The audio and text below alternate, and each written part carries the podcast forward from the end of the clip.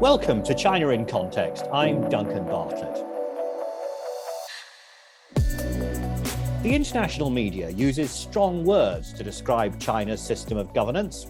American newspapers, such as the Wall Street Journal and the Washington Post, often inform their readers that China's regime is authoritarian, or totalitarian, or both. Of course, Chinese state media uses quite different terms. Supporters of the Communist Party say that China has developed a political system which perfectly suits its culture, and socialism with Chinese characteristics is a form of democracy superior to that of the decadent West, which suits the interests of most people. The language that we use to talk about China is therefore important, and words can reveal an ideological divide. So what's the best terminology to properly describe contemporary China? To help me answer that question, I'm pleased to welcome back an articulate guest to the podcast, Frank Tsai. He's lived in Shanghai for more than fifteen years and runs an organisation which hosts public lectures called China Crossroads. Frank, I'm very pleased that you've agreed to come back and talk to us once again on China in Context. Well, thank you for hosting me once again. Frank, can I start with those two words which I quoted from the American newspapers at the start? Words which are applied to China a lot: authoritarian and totalitarian. What's your interpretation of those words? Well, I want to start by saying that China is trivially an autocracy, um, as defined by scholars and political scientists, simply as a non-democracy. A democracy, that term is also a complicated one, which we don't have to get into, but you know, let's just say that uh, it's an autocracy is not a Western, Western liberal democracy as we know it. So China is one of those. Um, but what kind of autocracy is it? Uh, to paraphrase Tolstoy, you know, all democracies are happy in the same way, but autocracies are not similarly unhappy. They're very different. Um, there are many academic frameworks for totalitarianism as there are for democracy, but let's just more intuitively say that in a totalitarian system, the majority of people fear the state. Think the Stasi, think the Gulag, think of Stalin and Mao and the purges of millions and tens of millions of people. Uh, let's think also of how the party state controls your life. Most aspects of your life are controlled by the government. Now, both are untrue of China today, as anyone who's ever spent any time here knows. Most people here are left untouched by the governing apparatus, and the party has wide legitimacy. Uh, it's the government is not feared here by the vast majority of people. So you mentioned there Chairman Mao, Mao Zedong, who was the chairman of the Communist Party from nineteen forty-nine until his death in nineteen seventy-six. China was surely authoritarian at that time. And I'm inclined to think by your own definition, it was also totalitarian because people feared the state. Do you think that's changed then?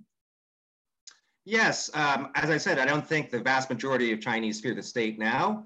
And I think a better term for describing China today is as a one-party Leninist state. Um, ultimately, this term focuses on the inheritance of Lenin, who created the institutions and the idea of a vanguard party that China then copied. It also very crucially turns our attention to the organizational capacity of the party, which has one hundred million members who penetrate society. What is the party meant to do? It's meant to get things done for the people, and that's why it has this huge capacity. These could be good things or bad things, but it has that capacity. It also jealously guards that capacity because it doesn't want others to have the organizational power to interfere in what it considers uh, national aims for China. Uh, you know, we can sympathize with the party too. I mean, when China was founded, uh, up until you could even say today, it's been in a state of emergency in many ways. When you're in a state of emergency, you tend to want to channel all the energy of society to a certain goal. Uh, this term, one-party Leninist state, also has certain virtues in our debate in the West about China's system. Um, it points to the continuity since nineteen forty-nine of this regime that Xi Jinping has emphasized and is correct about, and that many Western China hawks emphasize and are also correct about. At the same time, it doesn't necessarily imply that China is a police state or totalitarian. And, you know, to my mind, if, if China is your enemy, you really should know the nature of the enemy you want to defeat. Um, and what this term, uh, one party led in the state, highlights is that this party has a monopoly on organized power in society. That's the thing that's special about China that, that the hawks ought to be focusing on. Finally, I think this framework helps understand some of China's foreign policy. You know, a lot of people ask, why does China side with Russia against Ukraine despite its economic interests? Um, and, you know, party ideology uh, has emphasized for a very long time uh, that Western-inspired popular movements, color revolutions like the kind that led Putin to invade Ukraine, are not good for China. They subvert China. They go against our monopoly of organized power. So when you look at this way of thinking of the party and how the party understands itself, I think you can make some more sense of China's uh, actions on the world stage. I sometimes hear it said that people are becoming more committed to a Marxist ideology in China because of the decadence of the West. So I expect you're familiar with this way of thinking. Western capitalism has failed. Uh, there's pervasive racism, particularly in the United States. The rich exploit the poor. Neoliberalism always places profit before social responsibility. I think it makes a lot of sense uh, from China's perspective. I think we have to appreciate the degree to which China feels embattled in the world. There is some trending toward uh, more Marxist ideology in China, but I think that we have to heavily qualify that. I mean, this is socialism with Chinese characteristics, which we don't have time to go into, but it's not, and in, in, in any way, the Western, the pure Western Marxism we know. Um, at the same time, we also know that Xi Jinping has incorporated some socialist and Marxist ideals into this idea of common prosperity. That's all true.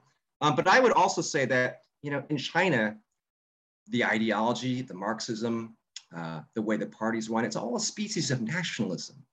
Insofar as this ideology represents China's own path in the face of opposition from the rest of the world. The young are more likely to be nationalists and believe in China's system because they see it succeed and have less experience of China's troubles. And interestingly enough, people from about forty to sixty are less likely to be nationalists in general because they benefited from the openness of the earlier period of China's openness to the world from about, say, nineteen ninety-five, two thousand fifteen. Um, I think as a general proposition, you know, whether countries or people, if you are shunned but then succeed, as China was and has, uh, you'll of course double down on your way of doing things. Uh, you know, you, you, you can say, I told you so. And, uh, you know, whether it's the economic miracle or China's uh, COVID control, Chinese are convinced by this kind of argument. As for the decadence of the West, um, I would put that in terms that the party sees it, which is as failure of collective action. So that's most spectacularly true of the United States in controlling uh, COVID nineteen. Um, and one thing I've learned from living here and from the Communist Party of China is that collective action is actually very important. We're all weak as individuals. If we want to get something done and have some meaningful impact in society, you have to do things with other people in collective action. The party excels at getting people on the same page to do these kinds of things.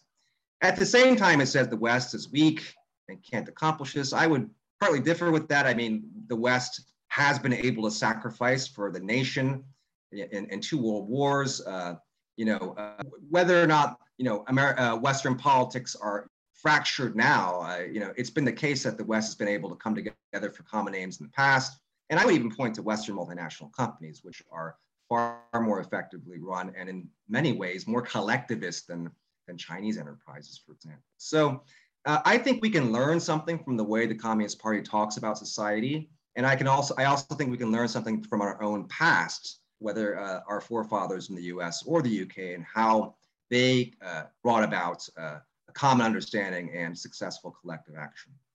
You're in Shanghai, and I know that you've been listening to my podcast online there, probably using Apple or Spotify, uh, and we've communicated by email, LinkedIn, to set up today's conversation. But to a large extent, China has decoupled from the world's most popular social media platforms, so it blocks Facebook, Google, Twitter, and so on. Is this technological split leading to a wider ideological divide with the West?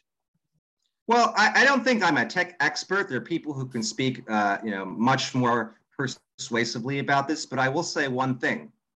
Twitter and Facebook wouldn't be blocked in China if China did not fear subversion by the West, uh, which just goes back to my previous point about the embattlement that the party feels and, and the relative strength of the West. Um, now, I use neither because I've been in China so long that uh, you know, I, I didn't even catch the Twitter and Facebook waves long ago, and I haven't you know, wanted to use them because Chinese don't use them and they've always been blocked.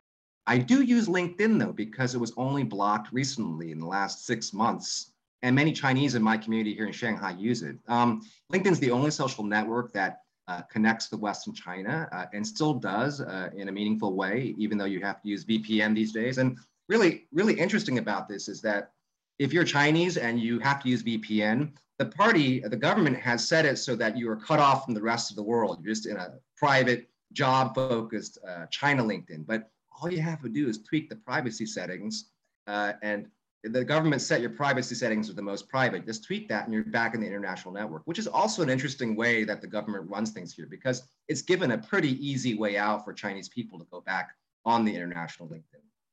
You've been relatively outspoken during our conversation. Do people monitor what you say? Will you be reproached for talking to me? One more thing I want to say about China being a one-party Leninist state, sorry to go back a bit, but a very important thing. Um, I had said that totalitarian states make people fear them.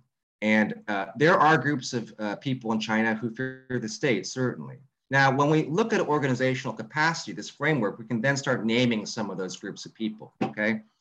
If you uh, are running or are affiliated with any organization in China that has a degree of power, like thousands, millions of followers, which, which don't exist in China, then you are countering the monopoly on organized power that the Communist Party has. Right? So those people should fear uh, monitoring and, and you know, uh, you know other uh, worse outcomes. Um, same for foreign organizations. I mean, if you're affiliated with a foreign government, a foreign institution, uh, foreign N G Os, of course, then you also uh, could fear uh, deportation, losing your work visa, this kind of thing. And we can't go into, there are many other categories. I mean, I would even think that big capitalists, I mean, they have power too. And someone like Jack Ma can't talk in public now.